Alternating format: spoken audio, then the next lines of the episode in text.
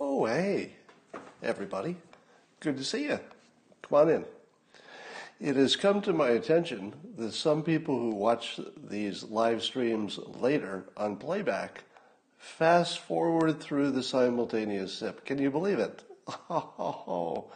well, just in case you want permission, the introduction and simultaneous sip is for the benefit of the live viewers who want to stream in and catch the beginning. Those of you watching it on replay, fast forward.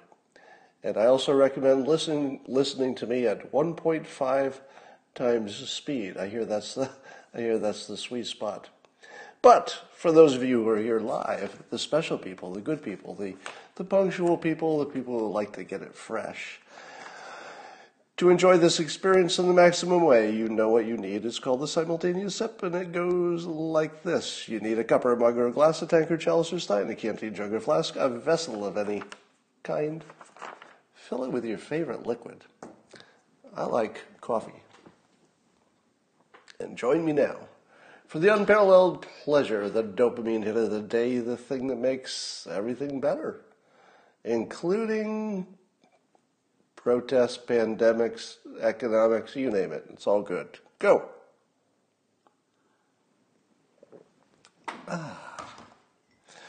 Well, here's my favorite story of the day. Apparently, the simulation is winking at us again because there's a photo and a story about a fox, an actual animal, a fox, who keeps stealing somebody's Washington Post off of their porch or lawn, I guess.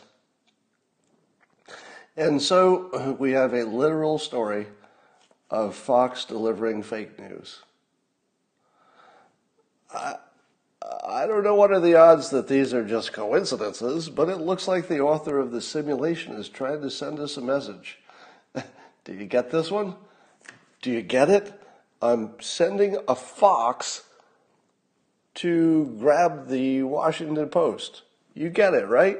Does everybody get this? Well, it just feels like the author of the simulation is trying to send us a message.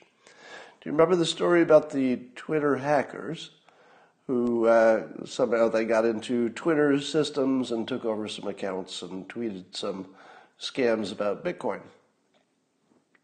Well, there are some conspiracy theorists, uh, and I'm not so sure that I'm not one of them, who think that maybe the whole Bitcoin thing was a diversion and that the real purpose of the hack wasn't really the Bitcoin part, although maybe they made some money too, but rather they were trying to cover up some deeper mischief which we may not yet know.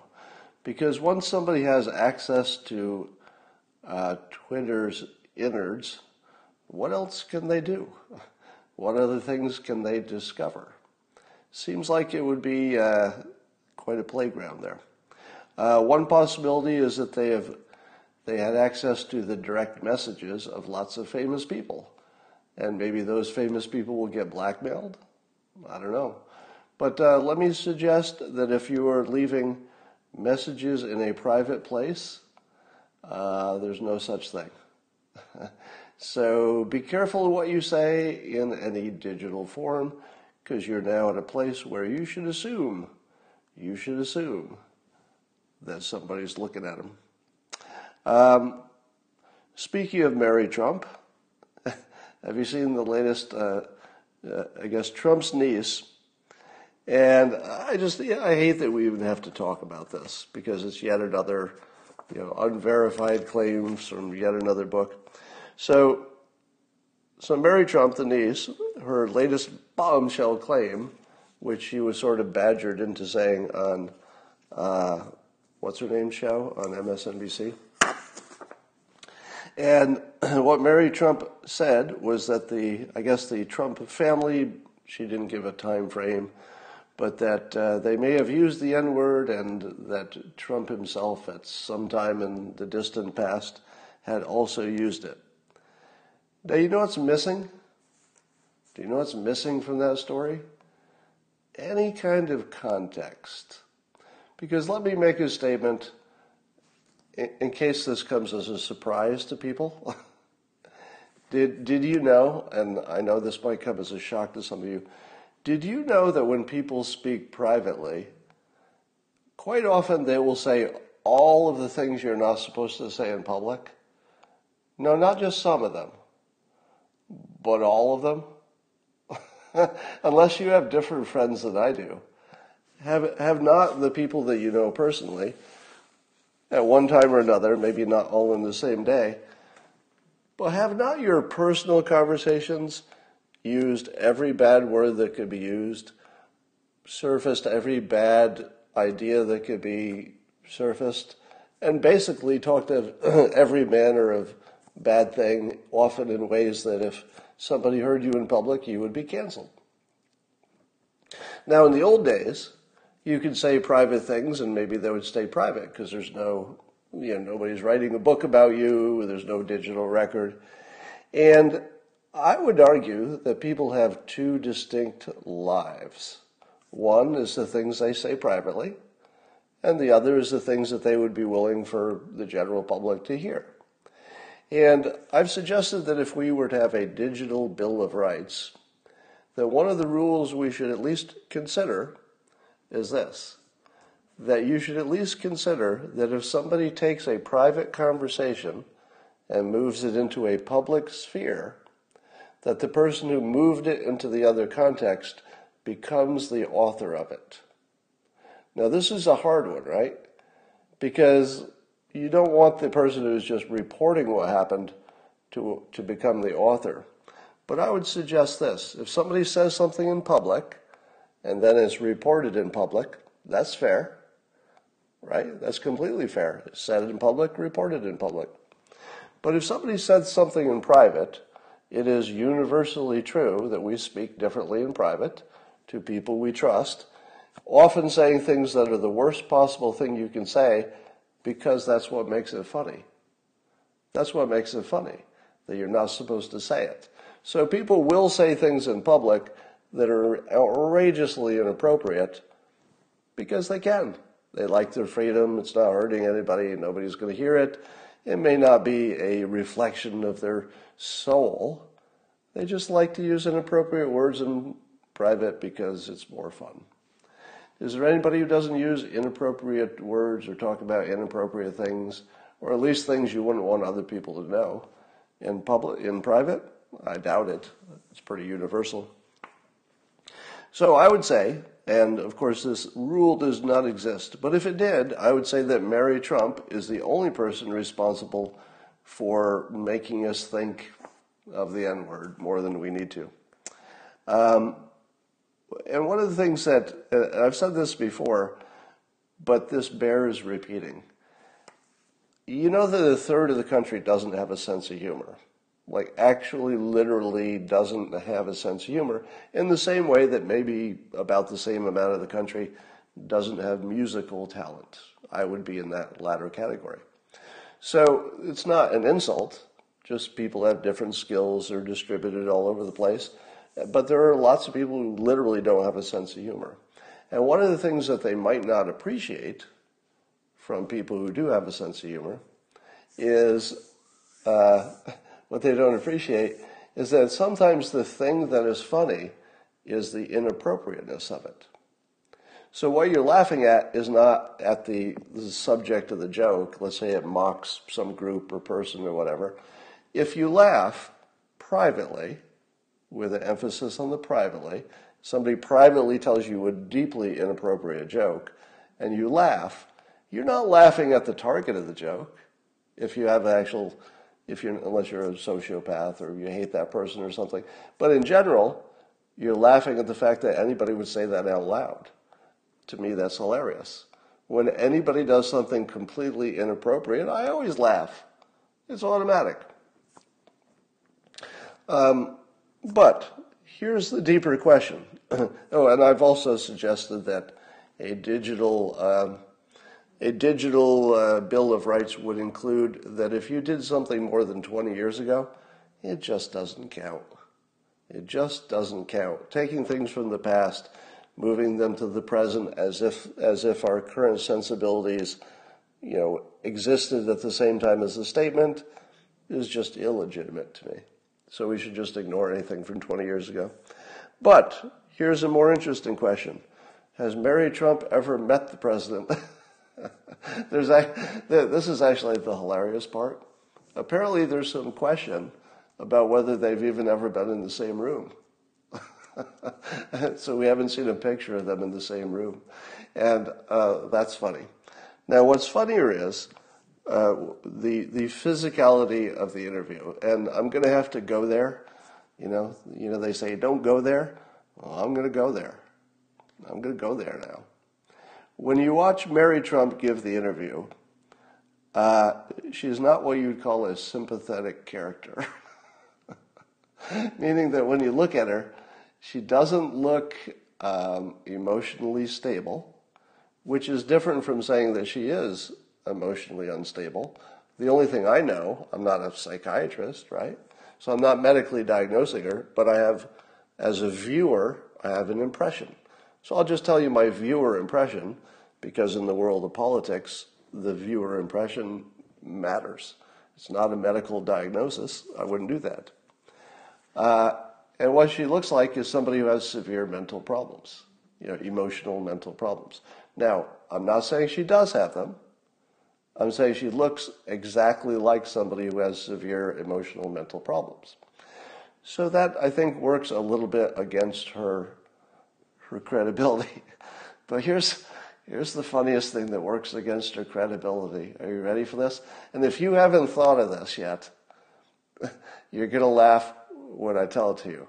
Now, let me know if you've thought of this, but here's the thought. When you're assessing her credibility, consider that she looks like Trump with a wig. she looks like a Trump. So she has the, the face that looks like, she looks like President Trump. You know, so there's something about it that reminds you of him. There's a, a familial, uh, you know, something uh, recognizable. And so you immediately think, I feel like I'm listening to female Trump talking about the other Trump. And it's this weird, disconcerting feeling that I think works against her credibility for the very part of the segment that they would like to believe it. So I think that part's just funny. I don't know if that really has any effect. Um, and then, as Mike Cernovich pointed out in a tweet, and I would agree, that if you were going to say, uh, if you were just objectively looking at her as a stranger and you didn't know anything about who she was or what she was talking about, and the only thing you were doing is you turned off the sound and you watched her body language as she answered the question, would it look like she was telling the truth or would it look like she was concocting a lie? And I would agree with uh, Mike Cernovich's view on that again, we're not lie detectors. We can't see inside her brain. But if I were to judge her from her mannerisms, it looks exactly like somebody who's making something up. I don't know if she is making something up. Can't read her mind. Again, it looks exactly like somebody who's not credible. So I'm fascinated to see if this story has any legs at all. You would think it would play into the whole uh, you know, the fake news view that the president's a giant racist. But I just don't know how much attention this story is going to get because Mary Trump is so darn non credible. And it was a long time ago, and I think everybody probably something tells me that you know even the, the black people watching this are saying to themselves, "Oh, obviously." Uh, know, everybody in the 60s and 70s in private conversations, including all black people, including all every other kind of person, including all people, have said things that you wish your, your niece wouldn't tell people you said. Now, that doesn't mean he said any of those things. Uh, and there's certainly evidence to suggest that he didn't. And it's not credible. But those are all the factors I would take into consideration. Here's a question for you.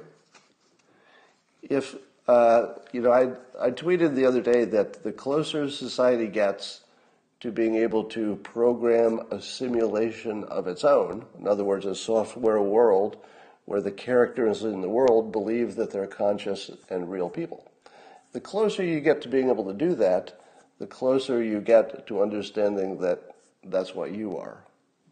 Now, of course, I talk about the simulation because it's fun, but I will give you this following thought to chew on, and it goes like this. Why would anybody who could create a simulation create one?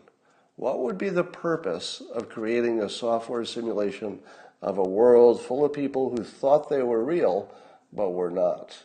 Why would you do it? Because the whole theory of the simulation is that uh, once you could do it, you would do it, and maybe you would do it lots of times. Well, I would suggest that the creators of the simulation might do it for the same reason that we will do it. In other words, the closer we get to being able to do it, the more we will realize, oh yeah, there is a reason to do it. And that reason is A-B testing their own choices. In other words, if you have, let's say, a problem you're working through in your life and you're wondering how to deal with it, you could create a simulation of yourself in an artificial world, testing a lot of different things, seeing how it turns out. Now, you'd have to have a really good simulation to think that the things that were tested in the simulation would then translate into your so called real world.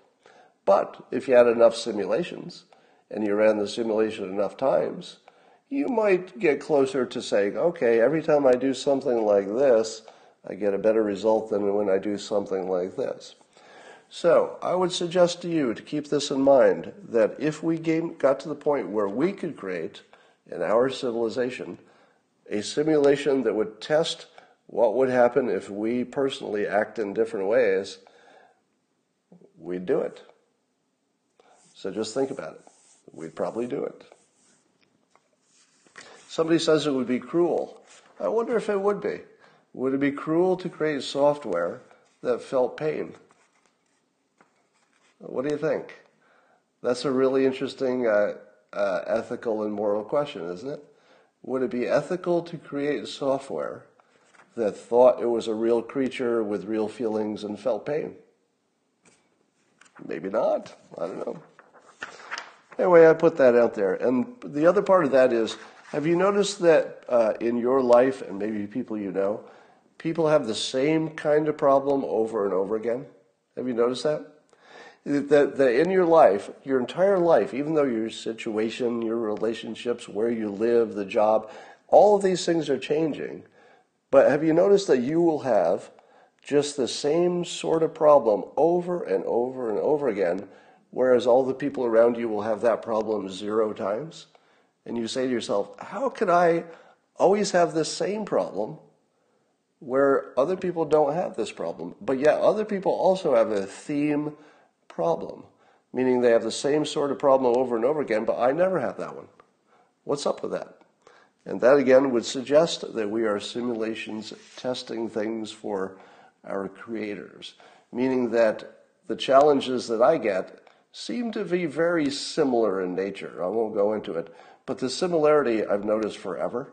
It was like, really? The moment I solved that problem, a new thing jumped up to give me the same problem back in a different way? How could that be?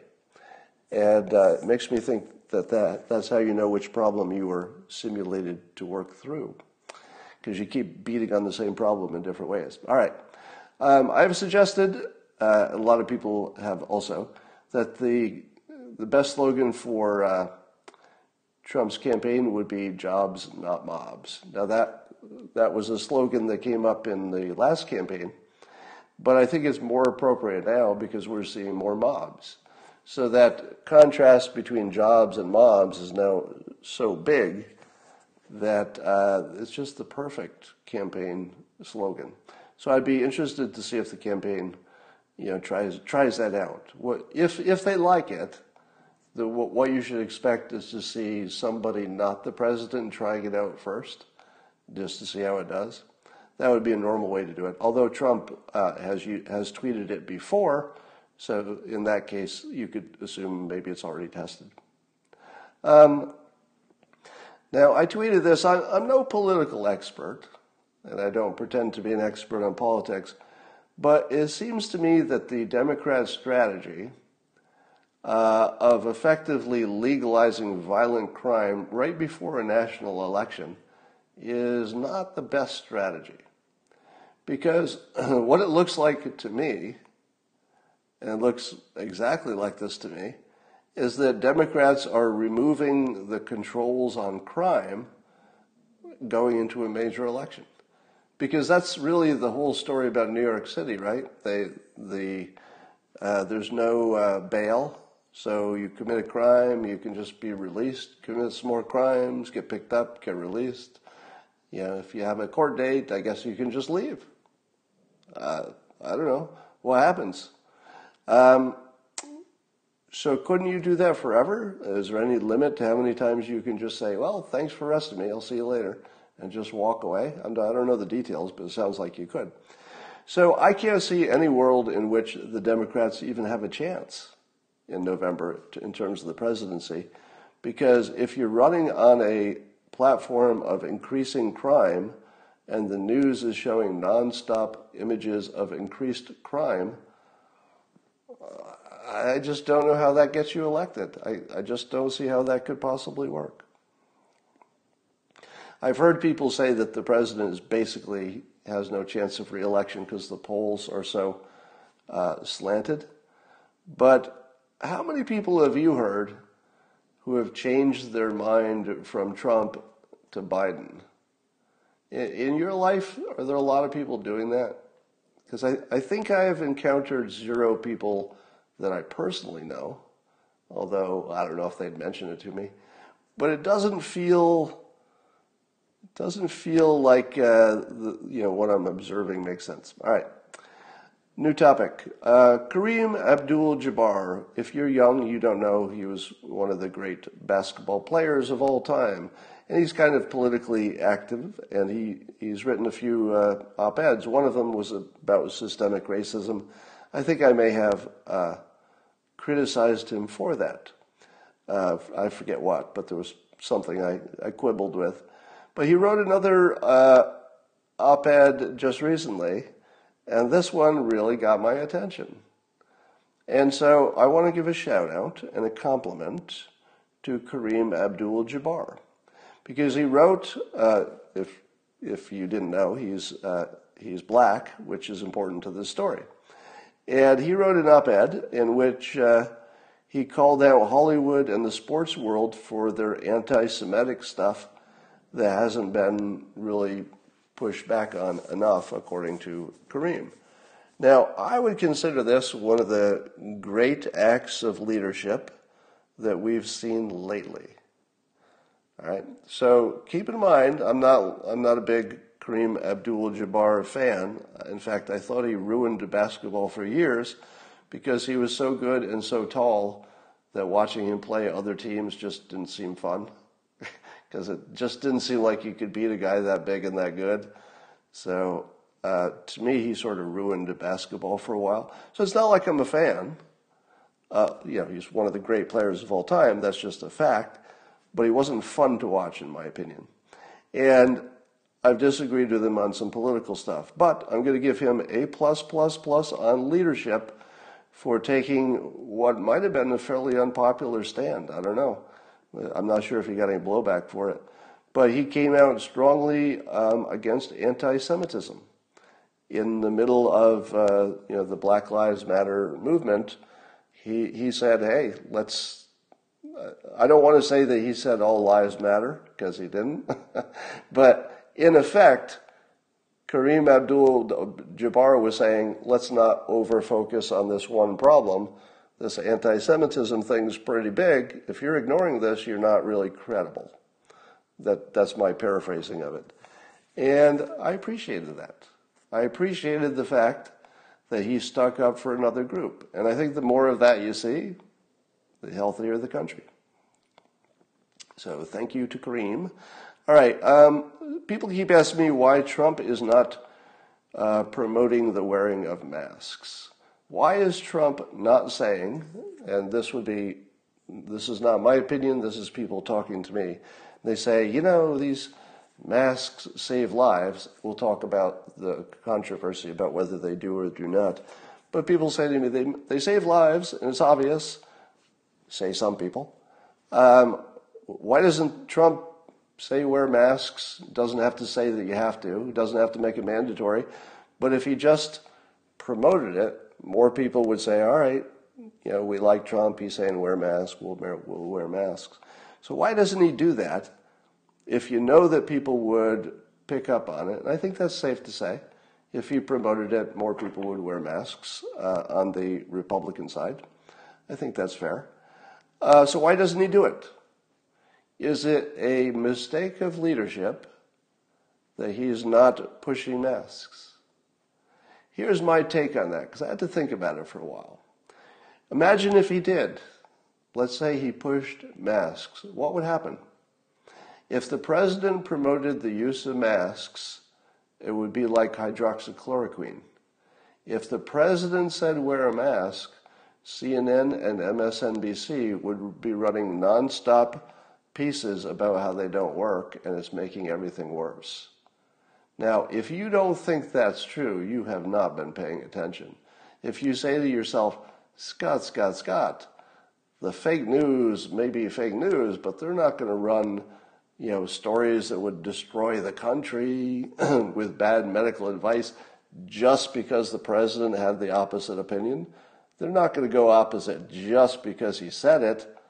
Yeah, they would. That's exactly what they would do. There's no chance. If, if the president was promoting masks and if it was very persuasive, let's say Republicans just all masked up from day one, you wouldn't see Democrats wearing masks. They would say it was fake and he's anti science and they shouldn't wear a mask. But here's the other part that I haven't seen a single person say. I have not seen a single person say this, and it's the most important thing. Trump has been painted by the opposition and the fake news as an authoritarian, as a dictator. If Trump is being painted as an authoritarian and a dictator, how would he be treated if he told everybody they had to wear masks from the federal level? He would be treated as an authoritarian dictator. And even the Republicans would think so right? So it would be the first time that the Democrats would ever win a point. Because mostly the two sides, you know, they send messages, but they don't get through. But one of the messages the Democrats have been trying to send is hey, you Republicans, can't you see he's an authoritarian dictator? Why can't you see it? Why is our message not penetrating your bubble? Get out of your Fox News bubble. He's a dictator. He's an authoritarian. If Trump told people to wear masks from the federal level, that message would completely penetrate the right, and the right would say, you know, actually, you got a point there. I think you got a point. We don't want to hear this from the president. Now, if the president does not do it, what happens? Well, the states do it, and, and the cities do it. Now, they don't all make the same decision. But what do you feel about the credibility of the decisions if they're made at the uh, local level versus the federal level? It feels different, doesn't it? Doesn't that feel different? If your city has decided that you should wear masks, even if you don't like it, doesn't that feel more legitimate than the president? This is not a president decision. The fact that the president has stepped back from it a little bit, I wish he would say it directly, by the way. The, the best thing that the president could do is say, you know, I'm not your dictator. Let your local, let your local community work it out with you. You see what the professionals say. You see that I wear a mask when I visit Walter Reed. I'm not going to be the dictator. Work it out locally, but I hope you follow the medical advice. That would be a good message. I don't think that he has uh, done that uh, well. But when you're saying he's not doing it right, you got to ask yourself what would it look like if he did? If he did it right, according to the people who say masks work, he would have he would have made the Democrats hate masks. They would have questioned it, and they would have called him an authoritarian dictator, and it just wouldn't have worked. So it's sort of a trap. So, um, here's the other thing. How do we judge all of the conflicting science about masks and whether they work?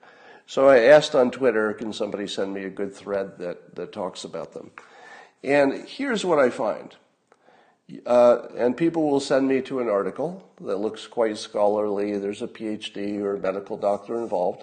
And it'll be an article that says, here's all the proof that masks do not work. Every, every study says they don't work. And you say to yourself, wow, well, that's pretty convincing. It's a, looks like some publication that's respectable. The person who wrote it looks respectable, shows all of his sources. Every one of them show that face masks don't work. So that's it, right? Good source, credible person, every single every single cited study, same direction. Masks don't work. So we're done, right? Except you can go six inches down your Twitter feed and find a credible person in a credible publication pointing to studies showing they work. The, and so here's my greater point. The, the people you should not believe in any conversation are the ones who are sure.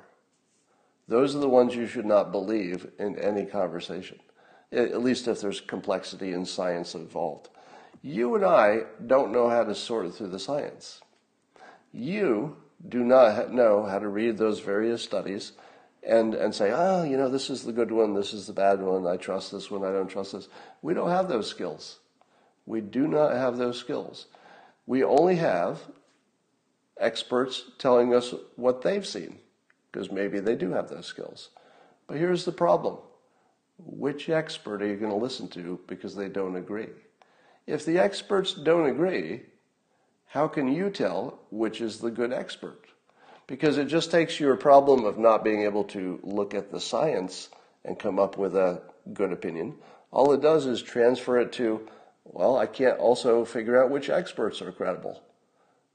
It's all just stuff that you don't have any ability to determine, but you think you do.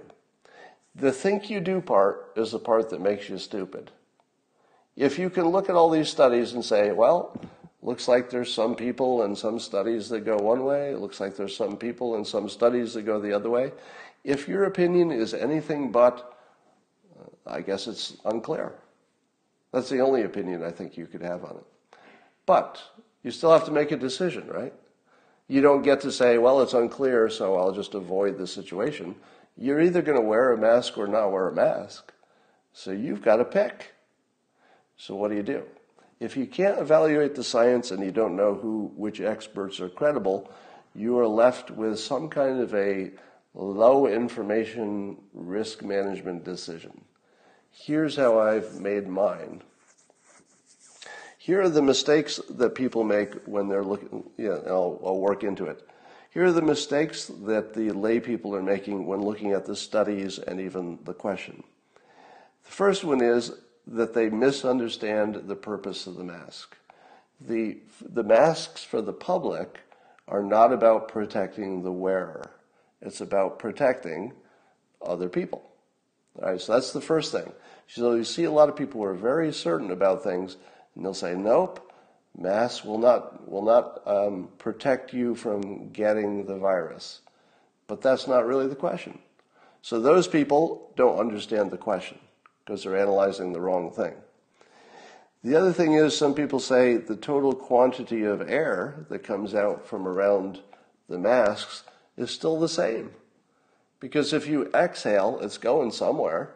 So if it doesn't go straight out, it's going out the side of the masks. It might even be going out in little jets because you're forcing the same amount of stuff out of smaller openings. And so some people say, well, it's the same amount of air that's going in, it's all the same. This, too, is bad analysis because the point is not to reduce the quantity of air in the room. Nobody said that's the point. The point is to keep it local. The point is that your exhalations are more likely to stay, stay local even if it's coming out of the edges. To me, that sounds reasonable, and a lot of experts say that is reasonable too.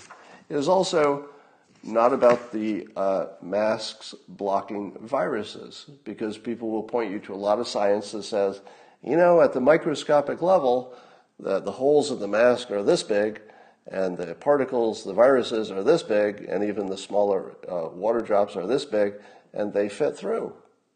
They fit through. So if they fit through the mask, the masks do nothing, right? Wrong, because the air is what is mostly carrying the virus. Some of it you could imagine would get stripped off, some of it would be on smaller droplets, etc. But there really is no situation I can imagine in which if you can't blow out a candle that's, you know, a couple feet away from you, but you could if you had the mask off, it's doing something. It's, it's blocking some of the moisture that's carried in the air, and much of that moisture must have a virus attached.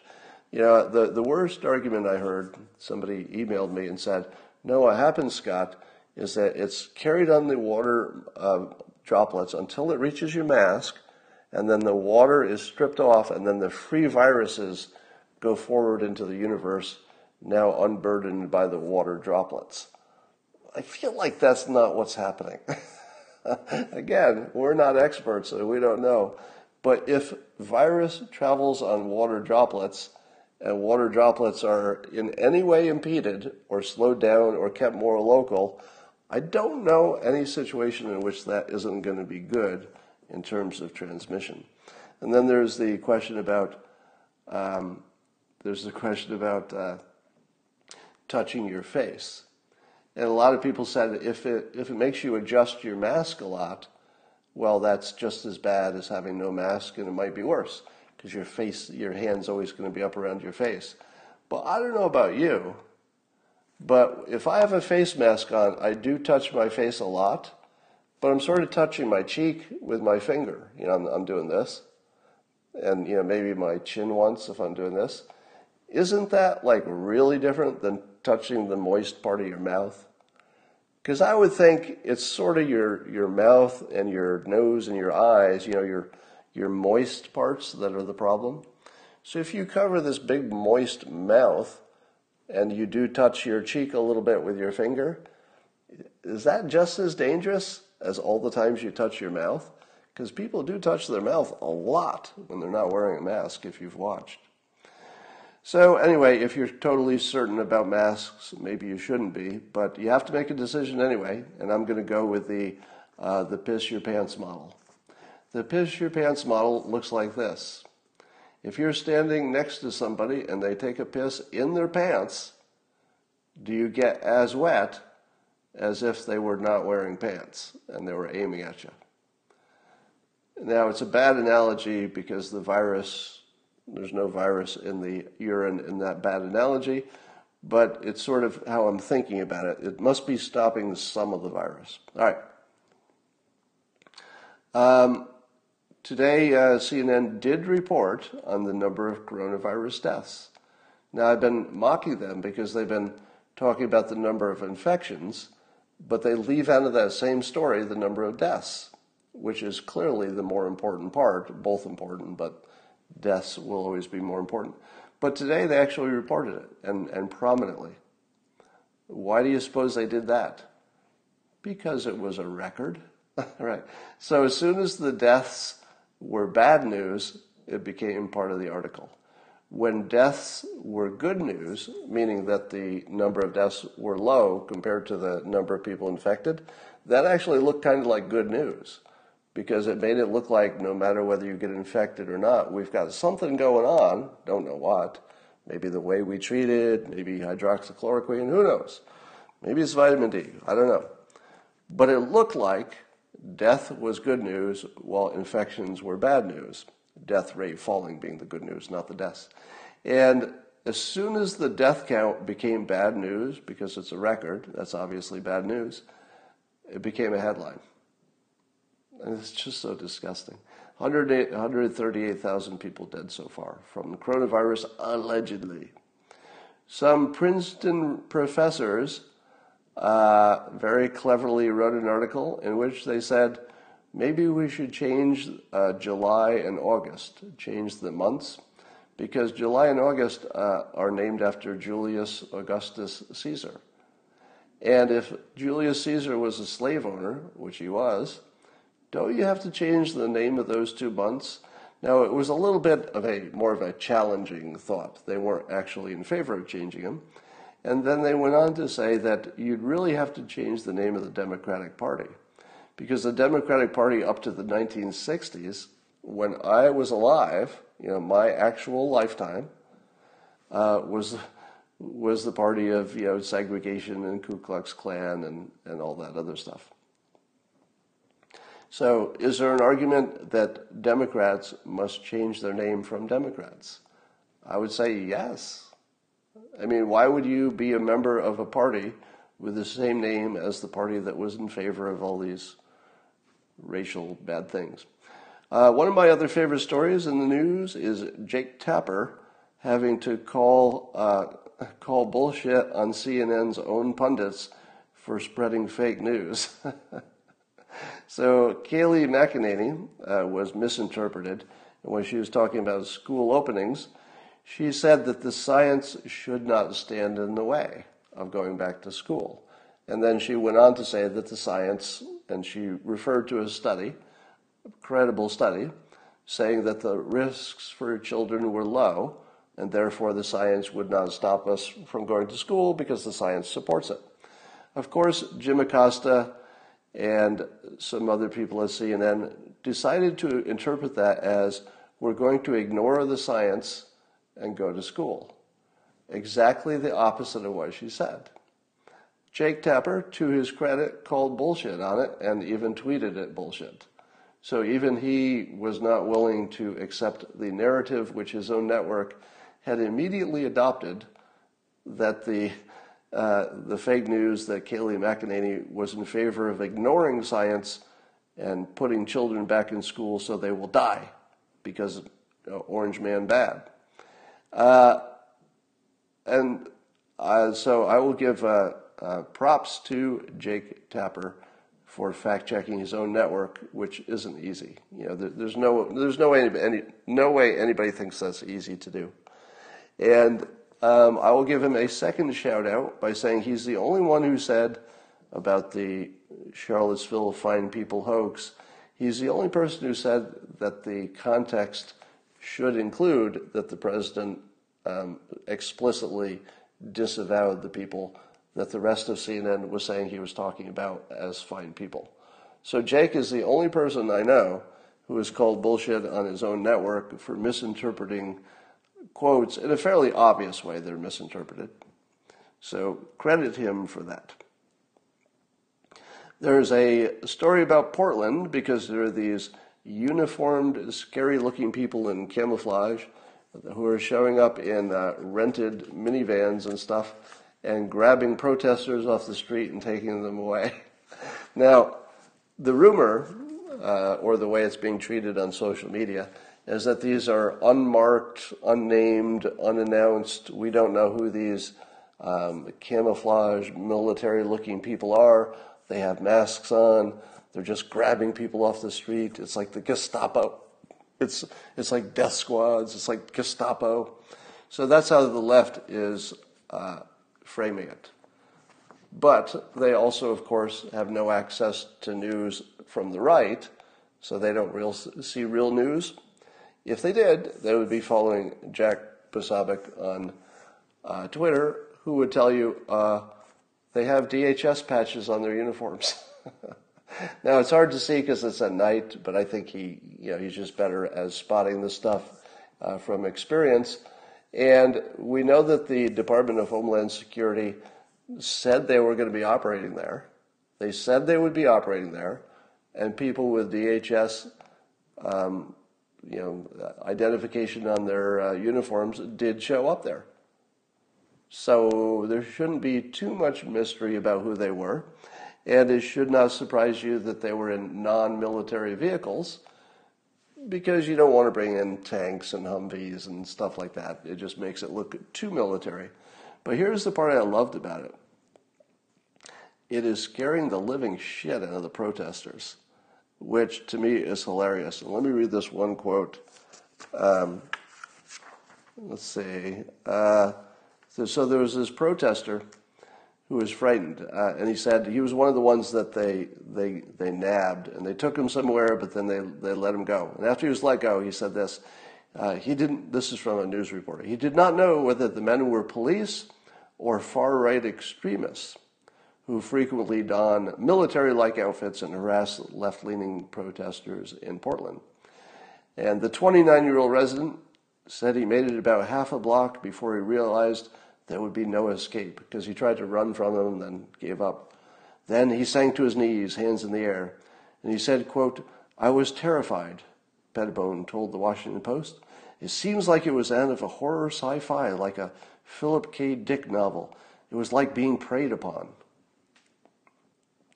To which I say, good, good, excellent, excellent.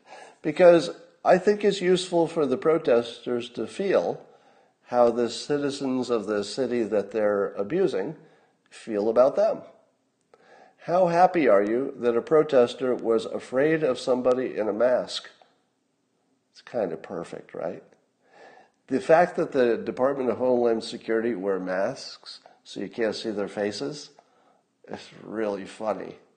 Because uh, we've been saying that one of the things that you know, has fueled these protests is the fact that people can wear masks.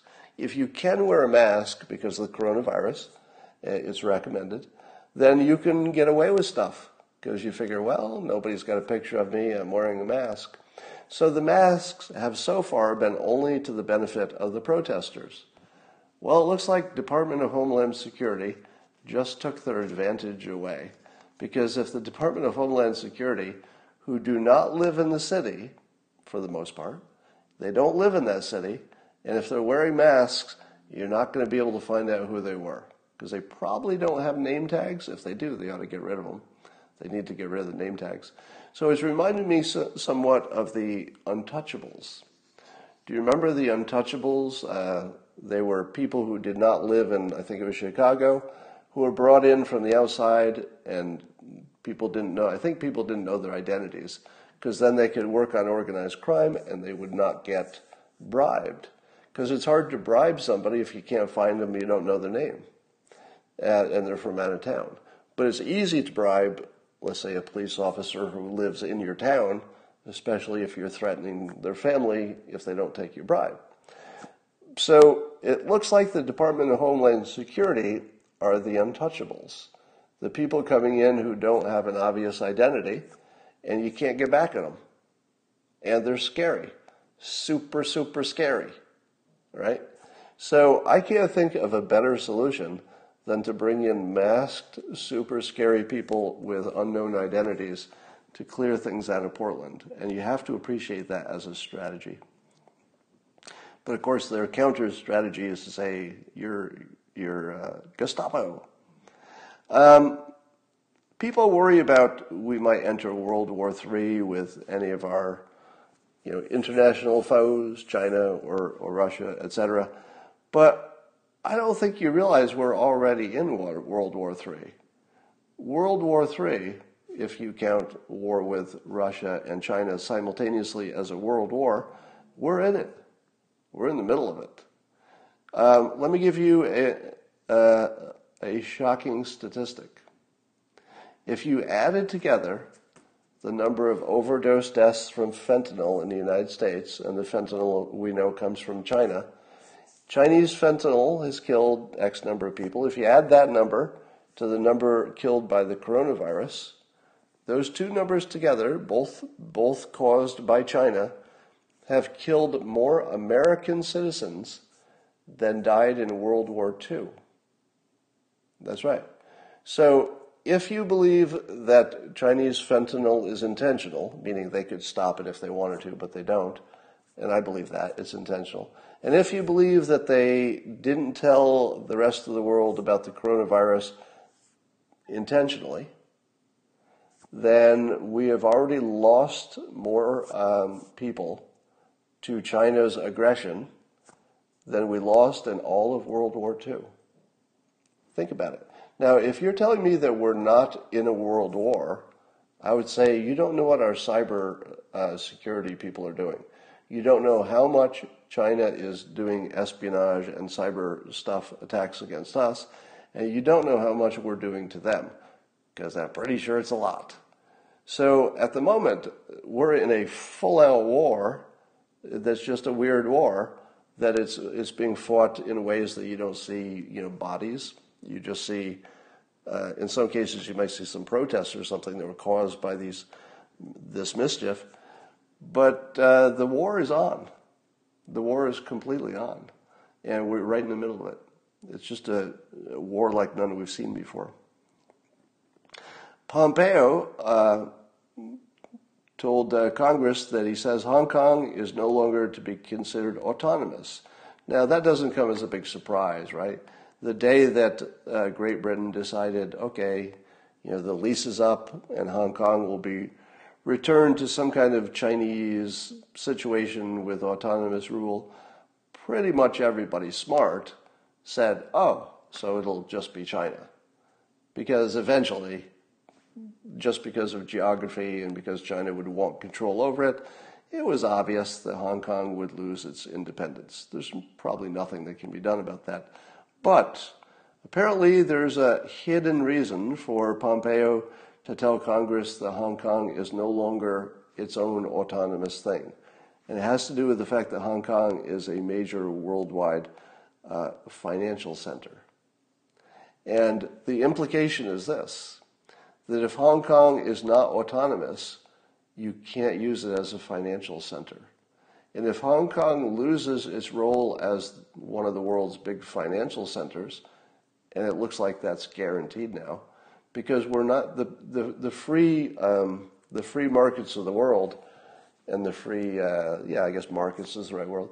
They're not going to use China as their financial center. It just wouldn't feel safe. So if Hong Kong is no longer autonomous, as Pompeo says, then um, Hong Kong is going to lose their status as a financial center. That's really big. That's big, big, big, big, big. So that's a big deal. So that's part of World War III. We're in it. somebody asked me to rank uh, Trump's visual persuasion.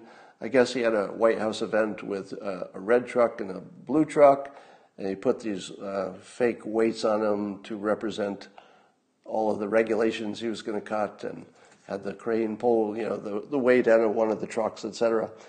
And I didn't even see that on the news. I only saw it when it was sent to me on social media. So I would say it was a real good visual presentation, but I don't know if it worked because it was sort of standard. So I don't know if it got the attention that they wanted it to get, because I didn't see it, but maybe it did. Um, and that is what I wanted to talk about. If you missed my uh, special podcast last night, I did a live stream last night, sort of spontaneously, um, on how to have a socialist system within the confines of our capitalist system so that everybody could live the way they want and they would not interfere with each other. So you don't have to have one system for everybody. So it's not a good idea, it's just an interesting idea. And you might want to check that video out on replay everywhere that my videos are found. Um, so you can see it on YouTube, etc.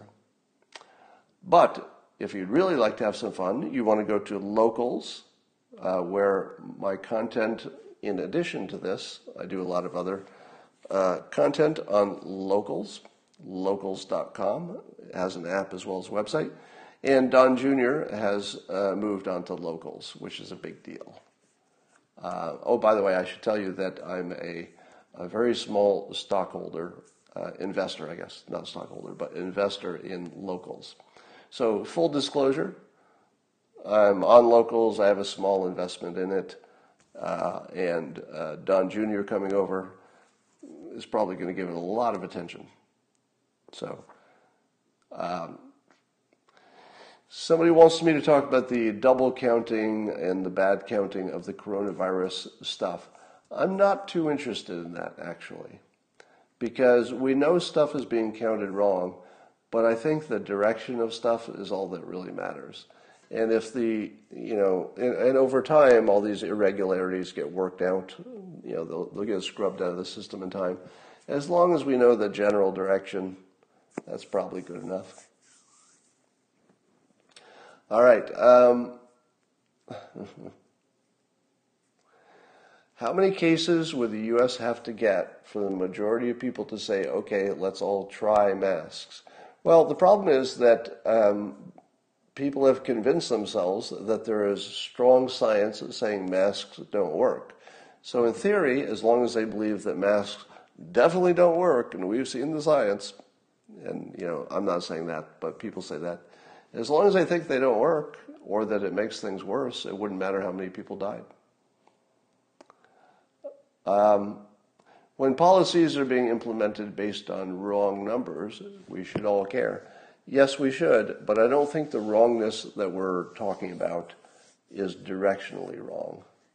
I, I don't think the numbers are changing the direction of things. And if they did, they would only do it temporarily. Um,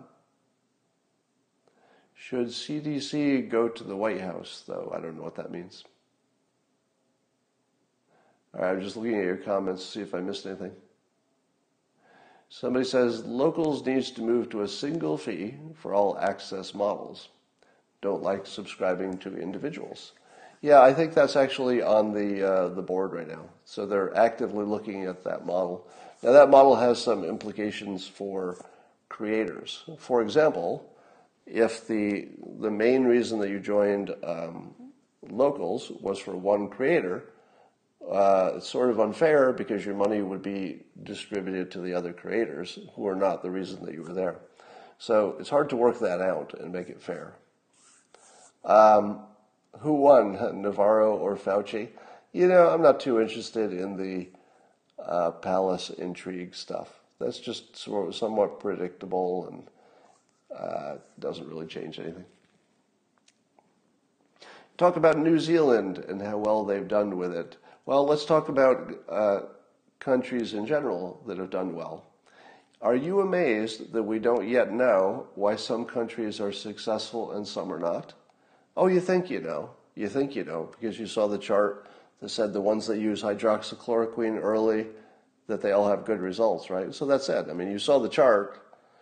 All, all the countries with hydroxychloroquine early, good result. All the ones that don't. So that's it, right? That's the whole, whole thing. Well, except you may have also seen the chart that shows that vitamin D pretty much explains everything. So, could vitamin D explain everything we're seeing in the other countries when in fact hydroxychloroquine use explains everything we see in the country? But also the graphs show that vitamin D does. So those are two different theories. Except that, oh, wait, there are also graphs that show that the degree of mask use is the main variable. And it very clearly shows that the ones who use masks got better results. So, what the hell is going on? You'll, so, my take on this is that we don't know exactly how much is masks, how much is better treatment, how much is hydroxychloroquine, how much is vitamin D that's in the atmosphere, but also might be part of the treatment. We really don't know. And on top of that, you really, yeah, and also somebody says immunity. We don't know about immunity. We don't even know exactly the nature of the virus in terms of how it's spread. There's so much we don't know that, um, yeah, correlation is not causation. Let me, here's a, here's a, uh, a brain test I was going to give you. So those of you who feel you are good at analyzing the stuff you see in social media, so you, you feel like you have a pretty strong decision on masks or hydroxychloroquine or vitamin D, whatever it is. You've got a strong opinion. Let me ask you this. This is a, a thought experiment. If I told you there's a city that has um, the most strong locks on their doors, they have the most bars on the windows, they have the most locks on the doors, they have the strongest defense of the house, and they even have a lot of firearms. And they also have the highest burglary rate. What does that tell you? They do the most to protect their house, but they have the highest burglary rate. So that proves that protecting your house doesn't work, right? Right? Is that the conclusion? If you have tons of locks and it's the most locked up, definitely lock your doors, bars on the window, and still the highest burglary rate. Well, that proves that locks don't work. It proves that bars on the window don't work, right?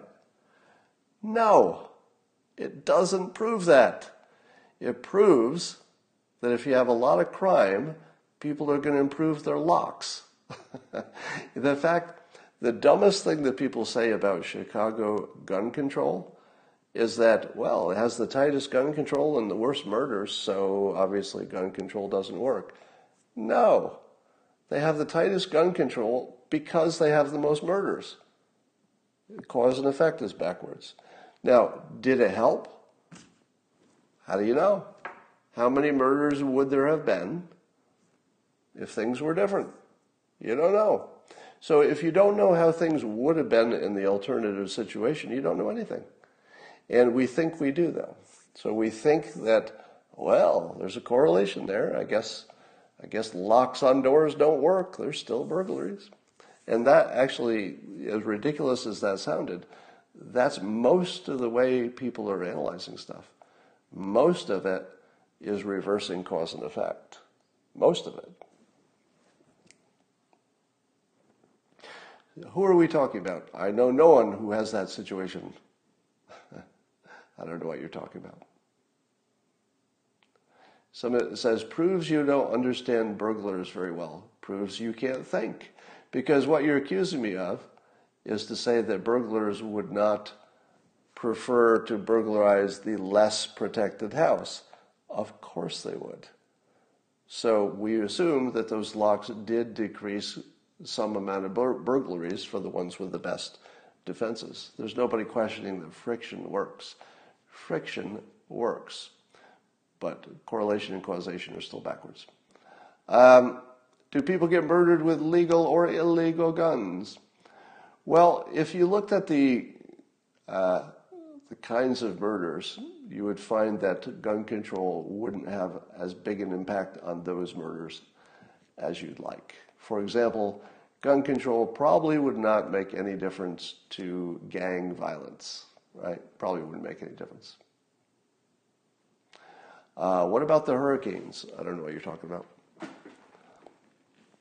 All right. Um, but the gun control is ineffective. It only stops the law abiding. Yeah, maybe. I, I don't know if we've actually studied that. All right, that's it for now, and I will talk to you later.